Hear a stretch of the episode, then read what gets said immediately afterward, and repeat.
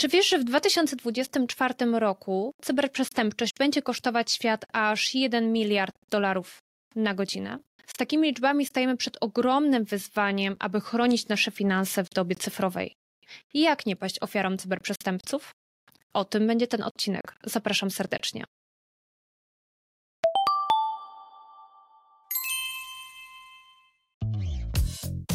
Podcast Dilerzy po godzinach, czyli o pieniądzach się rozmawia. Ciekawe dyskusje i rozmowy o sytuacji ekonomicznej w Polsce i na świecie, o walutach i generalnie o pieniądzach dla każdego. Dzień dobry, witam Państwa w specjalnym odcinku podcastu Dealerzy po godzinach. Nazywam się Marta Przewoźna i dzisiaj z okazji Dnia Bezpiecznego Internetu wyjątkowo porzucimy rozmowę z naszymi dealerami walutowymi, ale nie porzucimy tematu pieniędzy. Skupimy się bowiem na zagadnieniu, które dotyczy nas wszystkich, czyli bezpieczeństwo naszych finansów w sieci.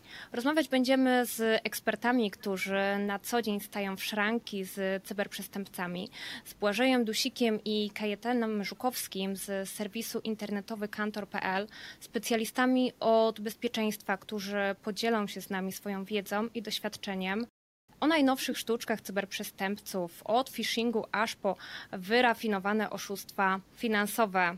Cześć panowie, witam w studio. Gotowi na odkrywanie tajników cyberbezpieczeństwa? Dzień dobry Dzień wszystkim. Dobry. Chyba tak. Cieszę się. Słuchajcie, przejdziemy sobie tak ogólnikowo. Chciałam Was zapytać, macie już wiele lat doświadczenia w branży. Jak oceniacie świadomość Polaków na temat cyberbezpieczeństwa? Zależy, czy pytamy jeszcze od strony technicznej, czy od, e, nazwijmy to, odporności na manipulacje. Mhm. No bo słuchajcie, wiele się w mediach trąbi, już chyba wszystko było przerabiane. Oszustwa na blika, oszustwa na inwestycje, na wnuczka. Codziennie słyszy się o kolejnych ofiarach cyberprzestępców, ataków, a nadal ludzie się na to nabierają, więc jak to jest? No niestety pod tym względem powiedziałbym, że ta świadomość przynajmniej w pewnych kręgach bywa zatrważająco niska. Ja mogę ze swojej strony dodać, e, tak może bardziej od technicznej, że mamy inflację chyba różnego rodzaju systemów, aplikacji e, i, i wydaje mi się, że pewna grupa społeczna nie do końca może e, nadążać za tym wszystkim, co się dzieje. Myślę, że łatwo się odwołać do przykładu rodziców i to wydaje mi się stanowić duży problem. To wykluczenie cyfrowe, bo tak byśmy to chyba nazwali, o czym, o czym mówisz, przekłada się też na, na to, że łatwiej jest takimi osobami właśnie manipulować e, oszustom, bo kiedy nie znają środowiska, w którym się poruszają, kiedy nie do końca wiedzą, co jest godne zaufania, a co nie, zdecydowanie łatwiej, łatwiej jest je podejść i w jakiś sposób właśnie oszukać. A mhm. umówmy się, że metody działania e, przestępców są bardzo zbliżone do tego, jak działają legalne firmy, tak? bo to te, te oszustwa, o których mówimy, e, one często wyglądają jak e, powiedzmy nieco bardziej nachalna kampania marketingowa. Okej, okay. E, jestem marketingowcem, więc tutaj e, jest to bardzo, bardzo ciekawe zdanie. E, ale słuchajcie, mówicie, że jest to kwestia też wykluczenia technologicznego, ale ostatnio było głośno o się zawsze było oszustwo na wnuczka, a tym razem było oszustwo na babcie. Słuchajcie, jakiś deepfake wjechał i również młoda osoba wpadła w sidła, więc jak to jest w rzeczywistości? Powiedziałbym, że to nie do końca zawsze jest tak, że wykluczeniu cyfrowemu czy technologicznemu podlegają wyłącznie osoby starsze, bo są przypadki, kiedy, kiedy osób młodszych też to, też to dotyczy. Tym bardziej, kiedy mówimy o takich zaawansowanych technologiach, no jeżeli osoba nie jest z nimi obyta, na pewno zdecydowanie łatwiej jest, jest jej wpaść w sidła przestępców w tym momencie. Mm, ja osobiście nie kojarzę przypadku e, sztucznej czy tam babci wygenerowanej w AI, która. E, tak, bo to babcia była wygenerowana w AI. Yy, głos, tak. Głos babci. Brzmi to ciekawie. Case chyba sprzed miesiąca, jakoś niedawno, gdzie nawet były na ten temat memy. Dzisiaj babcia, jutro prezes firmy.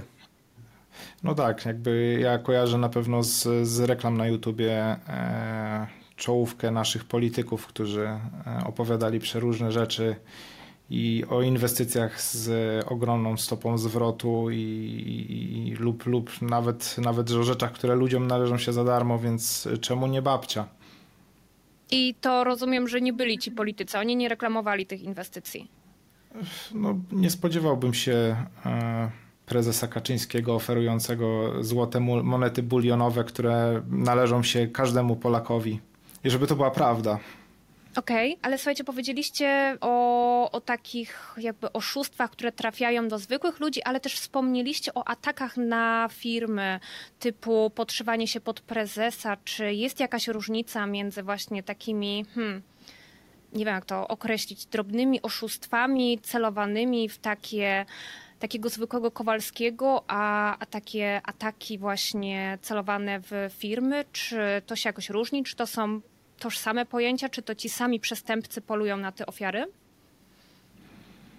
To mi się, znaczy ogólnie to ja podzielić bym, można było te, te rzeczy na, na dwie kwestie, e, bo ten celowany atak, o którym mówisz, e, to wydaje mi się, że właśnie dotyczy osób e, takich, nazwijmy ich VIP, VIP-ami, czyli są to osoby znane, politycy, celebryci, ktoś, kogo jest stosunkowo łatwo zidentyfikować i wycelować. To też mogą być instytucje lub, lub całe państwa.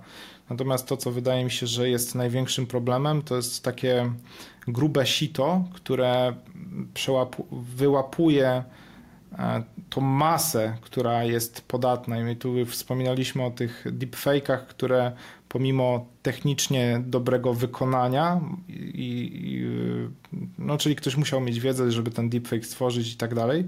Natomiast treść czasami, która stoi za tym deepfake'iem, y, już jest y, powiedziałbym, no, dla nieco bardziej obytego użytkownika internetu kuriozalna i, i śmieszna, więc y, tu, tu, tu, tu wpada moim zdaniem ta masa, która nie jest w stanie odróżnić tego, co ma szansę faktycznie w rzeczywistości występować od tego typu treści, które są spreparowane. Ja myślę, że to też poniekąd jest robione celowo, po to, żeby ci ludzie siedzący w tych e, call centrach e, mieli większą skuteczność, no bo jeśli ktoś już na tym etapie daje się nabrać lub sam jest zainteresowany taką reklamą czy, czy czy odpowiada w ogóle na telefon, czy, na, czy wchodzi na jakieś strony, które no, mają tego typu treści, no to on już on niesie dużo większy potencjał tego, że uda się go wmanewrować dalej, niż osoba, która tylko parsknie śmiechem na to i, i po prostu no, wie po prostu na rzut pierwszy rzut oka, że coś tu jest nie tak. Bo tutaj moglibyśmy też właśnie od razu powiedzieć o tym, jak często takie, takie oszustwa, powiedzmy, na inwestycje działają. A, tak jak Błażej wspomniał, mamy e, call center, prawie że normalny, tak to, tak to nazwijmy, w którym pracują, zdawałoby się też e, zwyczajnie ludzie, przychodzą tam, mają swoje godziny, weekendy wolne i tak dalej. Takie centra zlecają gdzieś e, przygotowanie kampanii pod, e, pod na przykład daną grupę osób.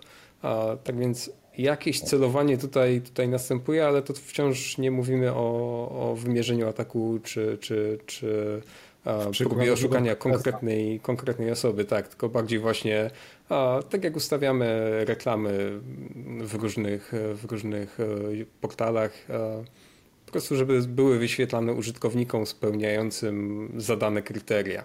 No, tak, samo, tak samo te grupy a, kierują swoją treść do, do, określonych, a, do określonych osób, na przykład w określonym wieku, o określonych potrzebach itd. Tak później takie kampanie są przygotowywane przez kolejną, tutaj w cudzysłowie, firmę zewnętrzną, sieć afiliacyjną która później dalej jeszcze korzysta z podwykonawców, którzy te reklamy rozpowszechniają. Tak więc no, mamy całą profesjonalizację i jest to spory łańcuch osób, no, które żeby, żeby w ogóle to było dla nich opłacalne, rzeczywiście muszą tę sieć zarzucać dosyć szeroko i głęboko, a nie koncentrować się na pojedynczych osobach.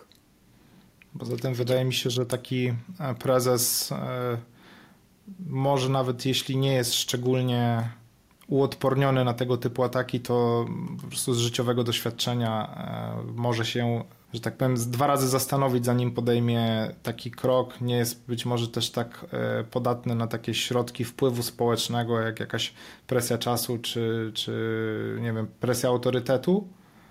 Więc no ile, ile jest prezesów, tak? Dużo, dużo łatwiej jest zarzucić sieć na no, rzeczonych emerytów niż na, na prezesów. Co oczywiście nie znaczy, że, że te ataki celowane w ogóle nie występują, ale, ale z naszej tak, no. perspektywy, no. no to jednak są, są tą mniejszością. Nawet w przypadku firm zresztą zdarza się, że, że są kierowane do nich oferty bardzo, bardzo ogólnie, gdzieś jako podwykonawca ktoś się zgłasza, chce sprzedać jakiś towar, no wtedy to wiadomo, że są większe ilości tego towaru i, i tym samym zysk z takiego oszustwa jest też, też większy niż sprzedawanie, nie wiem, przyborów kuchennych e, w fałszywym sklepie gdzieś e, online. Mhm. Słuchajcie, to brzmi e, w waszych ustach jak nieźle rozwinięty biznes, siedziba firmy, call center, nakłady na marketing, reklamę płatną. Już pomijam ten taki moralny aspekt pracowników, którzy tam pracują w tych call center i, i wyklikują te reklamy, ale także odpowiedzialność platform, która wypuszcza te reklamy. E, już pomijam tą kwestię, bo to pewnie temat na osobną rozmowę, czy, czy kto, kto powinien wziąć tą odpowiedzialność za za te reklamy e, cyberoszukańczych firm. Mm, ale to słuchajcie, brzmi jak naprawdę nieźle rozwinięty biznes, czyli to się opłaca. To nie są jakieś małe oszustwa czy, czy cyberprzestępstwa na jakieś małe kwoty. Skoro to funkcjonuje na taką skalę, to to musi być niezła kasa, dobrze rozumiem? Tak, zresztą można to w pewien sposób zobrazować przywołując e, stawki, które można znaleźć też, e, może niekoniecznie w tym internecie, z którego korzystamy na co dzień, ale w tych warstwach powiedzmy niższych, głębszych, można znaleźć różne oferty i zależnie od tego, jak takie call center się rozlicza z, z podwykonawcą, tym, kto, kto przygotowuje te, te wszystkie treści i powiedzmy łapie e, ofiary, e, no to ceny za, za głowę, e, że tak nieładnie to określę, są nie tylko różne cenniki na różne kraje, no ale powiedzmy, że, że jesteśmy mm, na poziomie gdzieś 800 dolarów za głowę.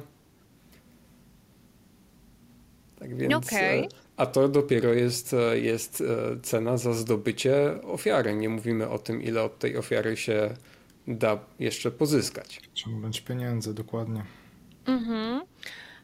Bardzo ciekawe. E, powiedziałeś o głębszych odmętach internetu, czyli rozumiem, jeżeli taki potencjalny, aspirujący cyberprzestępca e, poszukuje takiej firmy, która zajmie się takim tematem, to nie będzie szukał tego na przykładowo popularnym serwisie aukcyjnym. Prędzej tam znajdziemy takiego cyberprzestępcę, który, nie wiem, będzie nas próbował oszukać, nie wiem, na blika czy na jakiś fałszywy link, niż, niż taką e, firmę.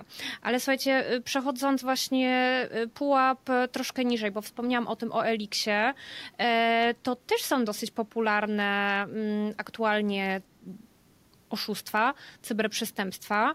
E, powiedzcie mi, czy ten schemat się jakoś zmienia, bo to oszustwo jest nie od dzisiaj i ludzie powinni być tego świadomi, świadomi a jednak nadal się nabierają.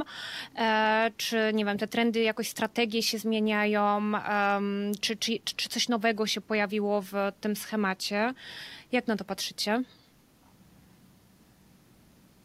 Hmm. Ja mogę odpowiedzieć taką anegdotką na temat e, osoby, co do której e, mieliśmy pewność, że, że została oszukana.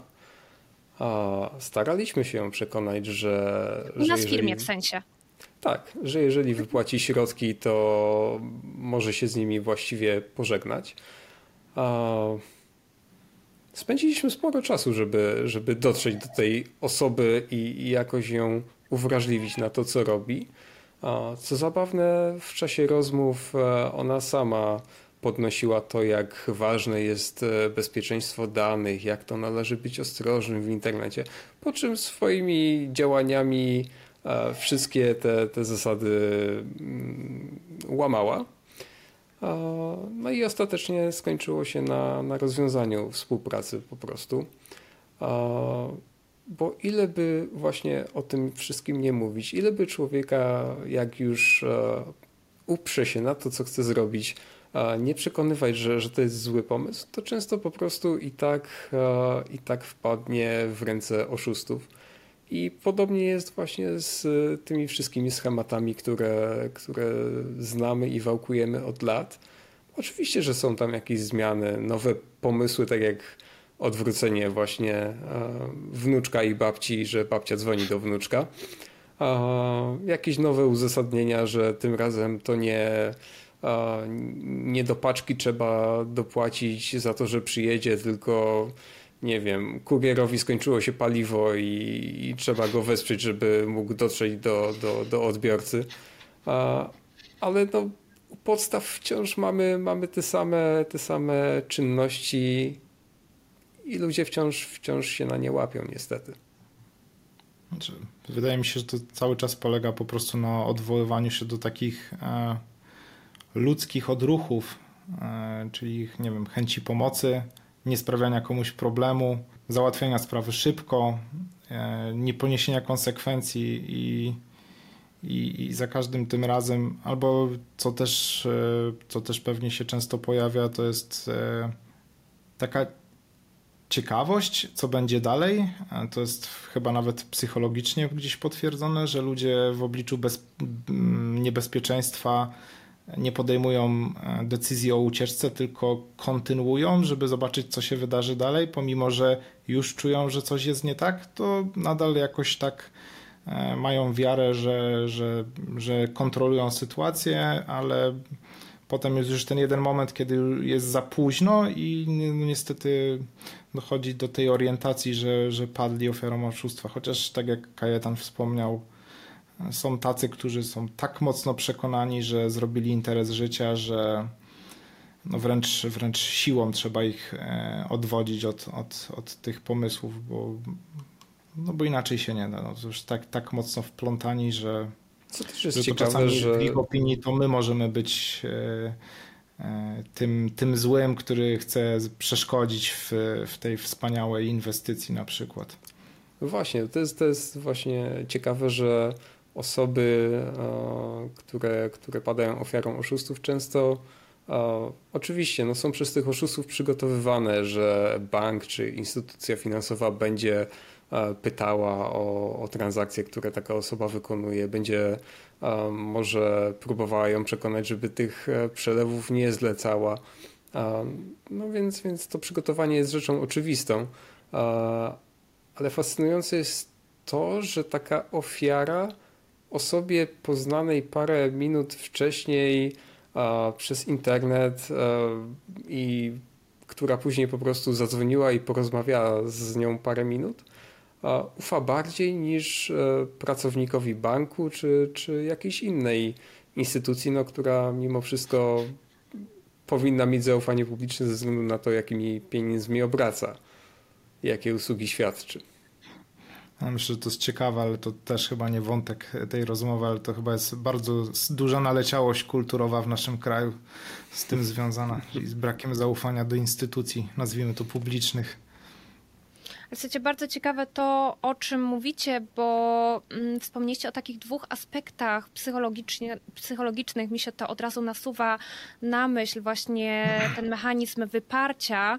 E, jest taki błąd poznawczy, nazywa się efekt ślepej plamki, czyli takie przeświadczenie, że mnie to nie spotka, bo ja wiem lepiej i, i to jest ten mechanizm, ale także to, o czym ty, Błażej, mówiłeś, czyli mm, takie reguły wykorzystywane też psychologiczne, czyli Cialdini, podstawowe podstawowe, te jego siedem zasad, y, autorytet, zasada y, wzajemności, sympatii i tak dalej, czyli ta psychologia ma się również świetnie w tym świadku e, cyberprzestępców i jest wykorzystywana przeciwko nam i, i przez to ludzie padają tymi ofiarami e, po prostu przez stare znane, dobre mechanizmy społeczne, psychologiczne, którym gdzieś tam ulegamy i te błędy e, poznawcze. Słuchajcie, a powiedzcie mi, czy ten rynek oszustw, że tak to nazwa, on się różni jakoś lokalnie? Nie wiem, że w Polsce są inne sztuczki stosowane na, na, na, na naszych obywatelach, a, a za granicą to wygląda inaczej? Czy działają te same mechanizmy, te same sztuczki? Czy są jakieś różnice? Nie wiem, być może też dostęp do technologii e, no, u nas zdecydowanie przez te uwarunkowania historyczne był, był późniejszy niż przykładowo na Zachodzie. Jest jest jakaś różnica? To trochę z, zabawne, bo a, paradoksalnie takie metody płatności jak Blik, czy, czy płacenie kartą przez, e, przez internet, może kartą akurat mniej, ale, ale pay by linki a, i, i Blik właśnie a, są bardziej... generalnie. Tak, są popularne zdecydowanie bardziej u nas niż, niż na zachodzie. Mhm mimo wszystko, przynajmniej z mojej perspektywy, no, u podstaw wciąż leży to samo. Te same schematy, bardzo podobne przynajmniej. Różnią się konteksty, myślę przede wszystkim. Najbardziej, najbardziej uwarunkowania jakieś polityczne, gospodarcze. W Niemczech pewnie będą podnoszone jakieś inne, inne kwestie, kiedy próbuje się kogoś oszukać niż, niż u nas. U nas na przykład e, były popularne, nazwijmy to, inwestycje na Orlen, na Baltic Pipe, więc to wszystko były takie nasze tutaj lokalne inicjatywy, powiedzmy, mniej lub bardziej, albo bardziej znane Polakom w ten sposób, bym to ujął. Albo odnosiliśmy Właśnie temat jest potrzebny po prostu. Tak, odnosiliśmy się też, e, znaczy odnosiliśmy, jako jako mm, powiedzmy kraj byliśmy bardziej zaangażowani w tematy związane z cenami prądu, gazu na, na przełomie roku 22-23 i to też był wtedy temat taki, który od razu został podchwycony przez, przez oszustów, więc dla nich jest dobre to, co jest aktualnie na danym obszarze głośne i, i możliwe do wykorzystania właśnie w taki sposób. Szybkość okay. działania myślę też jest istotna, bo powiedzmy jakby te, te, zmiany, które się dzieją przykładowo w naszym kraju, myślę, że one dużo szybciej są obsługiwane przez przestępców niż przez e, e, organy, tudzież polityków, więc to właśnie taka odpowiedź na, na, na zamieszanie z cenami prądu dostała szybką adaptację w postaci SMS-ów z prośbą o dopłatę lub, e, lub brak opłaty. E, także to, to jest chyba wyróżnik skuteczności tego typu kampanii, bo e, de facto najpierw jest kampania, potem jest odpowiedź no, dowolnie od instytucji, tak? czy to jest instytucja rządowa, czy bank, czy, czy dowolna firma. Ona de facto do tej pory moim zdaniem nadal e, reaguje po fakcie, niż próbuje działać e, czy, czy, czy być e, krok wcześniej. No niestety to też jest troszkę trudne z tego powodu, że no, firmy, instytucje muszą działać w ramach prawa, konsultować, weryfikować, sprawdzać. A taka przestępcza kampania mm, ma, ma te fory, że w zasadzie jedyne co im przyświeca i co jest ich celem to skuteczność. I w momencie, kiedy powiedzmy mają potwierdzone taki, taką ścieżkę, która w, w, miarę, w miarę działa, w miarę klika, e, budzi zaufanie no, na skuteczność, no, po prostu zaczyna działać. Tak? SMS-y wychodzą, zresztą e, zrobienie tych, tych rzeczy, nie wiem, wysyłki masowej SMS-ów, spoofingu numerów, to są rzeczy teraz e, proste, stosunkowo proste, osiągalne cenowo. To nie są dziesiątki tysięcy złotych czy setki tysięcy złotych zainwestowane w sprzęt. To są, to są raczej setki lub pojedyncze tysiące e, na zakupy w, na chińskim markecie i, i, i w zasadzie możemy działać. Okej. Okay. A słuchajcie, jak myślą cyberprzestępcy? Hmm, czy moglibyście podzielić się takimi praktycznymi poradami, nie wiem, takie typowe red flagi, które powinny wzbudzić czujność, ale mm, nawet u takich osób bardziej świadomych e, bezpieczeństwa, e, gdzie naprawdę w tej chwili te oszustwa niektóre są takie wyrafinowane i ta profesjonalizacja tych na przykład oszukańczych maili, bo jeszcze jakiś czas temu mówiło się, że te maile od oszustów to na pewno mają dużo błędów i w ogóle są jakieś takie brzydkie graficznie, a, a w tej chwili e, słyszy się o tym, że wygląda to coraz bardziej profesjonalnie, jest dokładana po prostu taka staranność w, w tych oszustwach, e, co powinno wzbudzać naszą czujność, jeżeli nie klikamy, nie jesteśmy typem osoby, która klika we wszystko ślepo, co nam podeśle znajomy, wszelkie linki, oszustwa na bliki, e, klikamy we wszystkie inwestycje, ale uważamy gdzieś tam, jesteśmy w miarę świadomi tych cyberzagrożeń. Hmm. E, to może ja się odniosę do tego, co mówiłem wcześniej, czyli tego rodzaju sita. I o ile możemy mówić, że te niechlujne maile to była, to była czysta niechlujność, tak wydaje mi się, że poniekąd to był trochę zamierzony manewr właśnie po to, żeby odsiać tych bardziej uważnych e, odbiorców. No bo tak jak mówię, no oni zapewne mają szansę wyłapać, że są e, oszukiwani a, a osoba, która no nie wyłapie błędów, nie, nie, nie, nie, nie zobaczy tego, że ten obrazek jest jakiś taki nie do końca ładny, czy, czy to język, którym jest to napisane, to w ogóle ma cokolwiek wspólnego z językiem polskim, są dużo łatwiejszym kąskiem, takim nisko wiszącym owocem, łatwym do zebrania.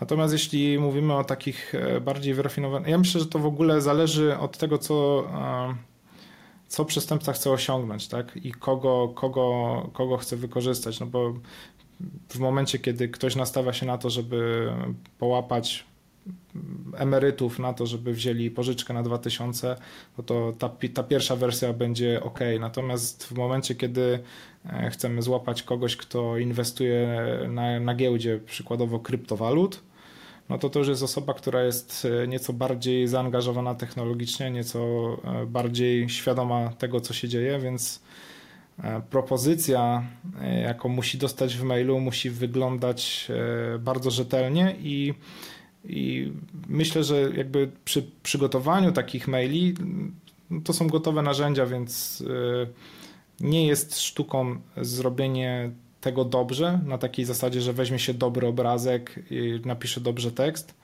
tylko kwestia jest do tego, do, do kogo to będzie kierowane. Ale jeśli mówimy o tym, że ma to trafić do kogoś, kogo chce się oskubać z dużych pieniędzy, to, to, to jest to nieco dłuższy proces niż e, wysłanie mu maila i nie wiem, obdzwonka i przekonanie tej osoby do, do czegoś, to musi być nieco bardziej moim zdaniem angażujące i wy, wyrafinowane, żeby coś takiego w ogóle miało szansę powodzenia. Chodzi po prostu o to, że no, trzeba jakoś uwiarygodnić e, ten, ten proces, w którym ta dana osoba się znajdzie, na tyle, żeby, żeby po prostu wzbudzić zaufanie. Czyli przykładowo, no i w jednym przypadku mówimy o tym, że ktoś dzwoni, kogoś do czegoś zmusza i ten proces jest stosunkowo prosty. Drugi przykład jest taki, kiedy no powstają już powiedzmy bardzo e, e, bardzo profesjonalnie wyglądające platformy tradingowe czy platformy inwestycyjne, na których te rzeczy de facto się dzieją i można obserwować nawet tam, że te zainwestowane pieniądze w jakiś sposób pracują. Problem się tylko pojawia w momencie, kiedy chcielibyśmy akurat te pieniądze wypłacić. Okej. Okay. A słuchajcie, co byście zalecili? Takie praktyczne pięć porad takiej higieny i bezpieczeństwa w sieci mi. Jakbym codziennie miała dbać o swoje bezpieczeństwo? Słuchajcie, wydaje mi się, że jestem osobą troszkę bardziej świadomą e, tych cyberzagrożeń. Fajnie nas edukujecie u nas w firmie. E, nasi specjaliści, widzowie tego nie wiedzą, ale nasi specjaliści bardzo o ten aspekt dbają, żeby e, każdy pracownik znał te złote, najlepsze praktyki w zakresie bezpieczeństwa w sieci. I to się oczywiście przekłada i również w pracy, i również w życiu prywatnym. Więc więc y, co byście mi polecili? Jak dbać o to na co dzień, żeby się nie władować, bo mimo, że jestem przewrażliwiona tym punkcie, ale słuchajcie, zdarzyło mi się y, mieć kiedyś dosyć y, awaryjną sytuację, więc to jest moje pytanie do Was. Ja zawsze, zawsze zalecam przede wszystkim spokój i, i koncentrację na tym, co robimy. Czyli w momencie, kiedy mm, no, wykonujemy jakąś czynność, to koncentrujemy się na tej właśnie czynności, zwłaszcza jeśli dotyczy to naszych finansów, to, no to warto się skupić, e, poświęcić sobie, czy tam wygospodarować sobie czas, e, nie, nie robić tego gdzieś e, z doskoku drugą ręką, mieszając gdzieś tam w garnkach, czy, czy, czy nie wiem, robiąc jakiekolwiek inne czynności, po prostu skupić się i, i upewnić się, że jesteśmy na właściwej stronie, że, że, że to, co robimy, wygląda tak, jak wygląda zazwyczaj, że wszystko działa, że nie dzieją się podejrzane rzeczy. To jest taki, to jest taka, bym powiedział, higiena, taka e, bardzo na miękko, natomiast e, od strony technicznej e, przede wszystkim używanie długich haseł i używanie ich tylko w kontekście jednej aplikacji, czyli hasła, którego używasz do banku, nie używasz do Facebooka i odwrotnie. No, myślę, że to są takie główne rzeczy, które powinny no, dawać dosyć dużą skuteczność. Ja bym może uzupełnił, w jakiś sposób rozszerzył ten spokój i, koncentrację, o których e, Błażej mówił, dodając do nich e, coś w rodzaju zasady ograniczonego zaufania, którą znamy na przykład e, z ruchu drogowego. Więc kiedy kontaktuje się z nami osoba, której nie znamy, czy to po prostu jakaś osoba, czy, czy, czy osoba podająca się za pracownika banku albo innej instytucji, zawsze warto uważnie słuchać tego, co mówi i nie odpowiadać automatycznie, tylko zastanowić się, czy ta osoba na przykład czegoś e, za dużo od nas nie chce. Na przykład e, nie pyta nas o, o dane, o które nie powinna czy nie próbuje podejść nas jakoś, żeby, żeby uzyskać e, informacje, które no, nie powinny zostać jej przekazane. Więc, więc tutaj mamy dbanie właśnie i o to, żeby nie przekazywać danych logowania do, do, do różnych portali, serwisów bankowości, żeby nie przekazywać e, danych osobowych, no bo wiadomo, o ile bank na przykład e, dysponuje imieniem, nazwiskiem, tymi wszystkimi danymi, no to nigdy nie prosi o podawanie ich w pełnym wymiarze, a przynajmniej nie powinien. Więc, więc kiedy na przykład ktoś chce od nas uzyskać cały numer PESEL, dodatkowo jeszcze um, serię i numer dowodu osobistego, a jeszcze wisienka na, tortę, na, na torcie datę wydania i, i ważności tego dokumentu, no to wtedy coś jest już, już, już nie tak. No i tutaj wpada nam znowu ten aspekt uh, czasu i, i naciskania na to, żeby wszystko robić jak najszybciej. Więc wracamy do tego, o czym Błażej mówił, żeby jednak zachować czujność, spokój i, i zweryfikować to, co, co się dzieje dookoła nas nie dawać się wmanewrować po prostu, bo jakby no, trzeba wziąć, tak myśleć zdroworozsądkowo na chłodno, tak? Te, te rzeczy, które prawdopodobnie ci ludzie będą nam próbować wpajać, będą się opierały na tym, że coś trzeba zrobić szybko, albo że już padło się ofiarą ataku i że wielkie zagrożenie na nas czyha. Na spokojnie odłożyć telefon, zadzwonić e, do swojej instytucji bankowej. Oni często nie wiedzą, że w, jakim my banku mamy konto, więc e, to jest też taki niezły faktor. Jeśli ktoś dzwoni, podaje się e, za jakiś bank lub się nie podaje za, za żaden, albo mówi to na tyle niewyraźnie, dopytujemy, upewniamy się, pytamy o tą osobę, ale tak jak mówię, najlepiej też sobie zapisać e, numer do, do tych instytucji finansowych, czy w ogóle w, Y, jakichś tam naszych partnerów, z którymi korzystamy, żeby, żeby po prostu mieć ten numer w telefonie. Po pierwsze, że raczej on nam się wyświetli, co, co i tak może nie jest takie oczywiste, bo wiadomo, że da się spufować e, numer, który się wyświetla. Natomiast jak mamy go zapisanego w książce, no to, to, to, to zadziała i, i zawsze jak wybierzemy ten numer z naszej książki, to zadzwonimy tam, gdzie faktycznie chcemy. Tam możemy sobie potwierdzić tożsamość e, tej osoby, która z nami rozmawia. A myślę, że bardzo istotną rzeczą w tym wszystkim jest jeszcze wyróżnienie tego, że przestępcy zazwyczaj czegoś od nas chcą, ale chcą w takim znaczeniu, że chcą zrobić coś naszymi rękami, rękoma, e, więc na to się trzeba wyczulić, tak? Nie sądzę, żeby ktokolwiek z jakiegoś biura obsługi klienta z banku chciał, żebyśmy my wykonywali jakieś czynności na naszym komputerze. Więc to jest taka pierwsza rzecz, na którą warto zwrócić uwagę. Druga rzecz to jest to, że, że, że taka osoba mm, może chcieć e, właśnie wyłudzić od nas szereg informacji. Niektóre z tych informacji mogą wydawać nam się nieistotne, natomiast one poskładane do kupy e, mogą posłużyć później do uwiarygodnienia innej akcji. Tak, czasami to może być telefon z fotowoltaiki i, i, i pytanie o coś, o potwierdzenie adresu, później przykładowo ktoś zapyta w, w jakiejś ankiecie o jakieś rzeczy i poskładanie tych informacji do kupy może pozwolić takiej osobie na przykład dobrze się uwiarygodnić, e, kiedy będzie dzwonił w imieniu banku. No Więc... i e, mamy też jeszcze, jeszcze niepodzielnych władców, e, jeżeli chodzi o ostatnie oszustwa, czyli, czyli zdalne pulpity.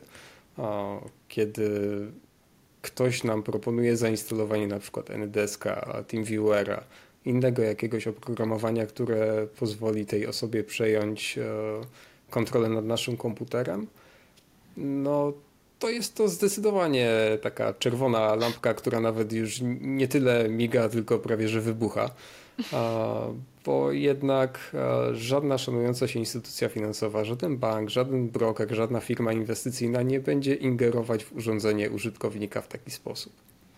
Tak, no to jest, tak jak mówię, no nie, nie, zgadzamy się na, na robienie czegokolwiek w imieniu tej osoby, która dzwoni, tak? no bo yy, ona prosi nas de facto, żebyśmy coś robili na swoim urządzeniu. Nie ma do tego, nie ma takiej potrzeby. I jasne, że można też spotkać przykład, że e, firmy w tym momencie odchodzą od call centrów, które są drogie, stawiają na aplikacje, zachęcają klientów na instalowanie i korzystanie z tych aplikacji, e, no ale to też właśnie no, trzeba walczyć z tym wykluczeniem, być świadomym, co instalujemy i nie dawać się nakłaniać na instalację czegokolwiek innego e, na, na swoich urządzeniach, czy to będzie komputer, czy to jest telefon. Także to... Nie wiem, czy było już pięć porad, ale jeszcze można przypomnieć na pewno tę, którą się powtarza za każdym razem, czyli czytajmy, co jest w wiadomościach, czytajmy, co jest przede wszystkim w tych SMS-ach albo komunikatach, które dostajemy z aplikacji bankowej i patrzmy, co potwierdzamy, przepisując te kody. Mhm. Czyli słuchajcie, na pewno świadomość, uważność, e, brak pośpiechu, co dzisiaj zdecydowanie nie jest łatwe, bo wiemy, jak wygląda nasze życie. E, jesteśmy ciągle w biegu, e, z pracy do domu, trzeba ogarnąć jeszcze po drodze pięć rzeczy. Zawsze tego czasu mamy za mało. Jesteśmy również przebodźcowani. Dociera do nas tyle komunikatów, że to faktycznie może gdzieś umknąć, więc pozostaje nam taka refleksja mm, z tyłu głowy że, że jednak lepiej poświęcić, zainwestować ten czas i uważność niż stracić swoje środki, ale też podobało mi się e, Twoje odniesienie, Kajetan, do tego ruchu drogowego, do tej zasady ograniczonego zaufania, że w internecie trochę jak e, na drodze. E, i myślę, że, że to jest takie fajne, fajne hasło, taka klamra podsumowująca mm, tutaj ten nasz odcinek, czym powinniśmy się kierować na, na co dzień, czyli tą zasadą ograniczonego zaufania. I ja słuchajcie, mam taką też refleksję po naszej rozmowie, że e, dzisiaj jest większa szansa, że ktoś nas okradnie w internecie niż włamie nam się do mieszkania. E, I, i to jest taka myśl, z którą ja dzisiaj pozostaję po tej rozmowie. Nie wiem, jak wy myślicie. Ja bym się zgodził. Co, co, co innego możemy powiedzieć? Jest to o wiele łatwiejsze niż przychodzenie, sprawdzanie kogo kiedy nie ma, włamywanie się, szukanie rzeczy po szufladach. No tak, dużo łatwiej jest ukryć swoją tożsamość i, i, i pozbyć się potencjalnej odpowiedzialności, tak? Nie mówiąc już o tym, że zdecydowanie łatwiej jest te środki już będące w formie elektronicznej gdzieś dalej przesłać niż bawić się w sprzedaż skradzionych dóbr. No tak, tak, akurat ma się szczęście i trafi się na walizkę banknotów pod materacem, no ale to, to już trochę inna historia. Dobrze, słuchajcie panowie, dziękuję wam za, za konkretną dawkę wiedzy, za inspirującą rozmowę, za podzielenie się swoimi poradami i, i swoim doświadczeniem. Moim i państwa gośćmi byli dzisiaj Błażej Dusik, starszy inżynier, inżynier do spraw cyberbezpieczeństwa i Kajetan Żukowski, starszy specjalista do spraw bezpieczeństwa w serwisie internetowy kantor.pl. Dziękuję państwu bardzo. Do widzenia. Dziękujemy. Do widzenia. Do widzenia.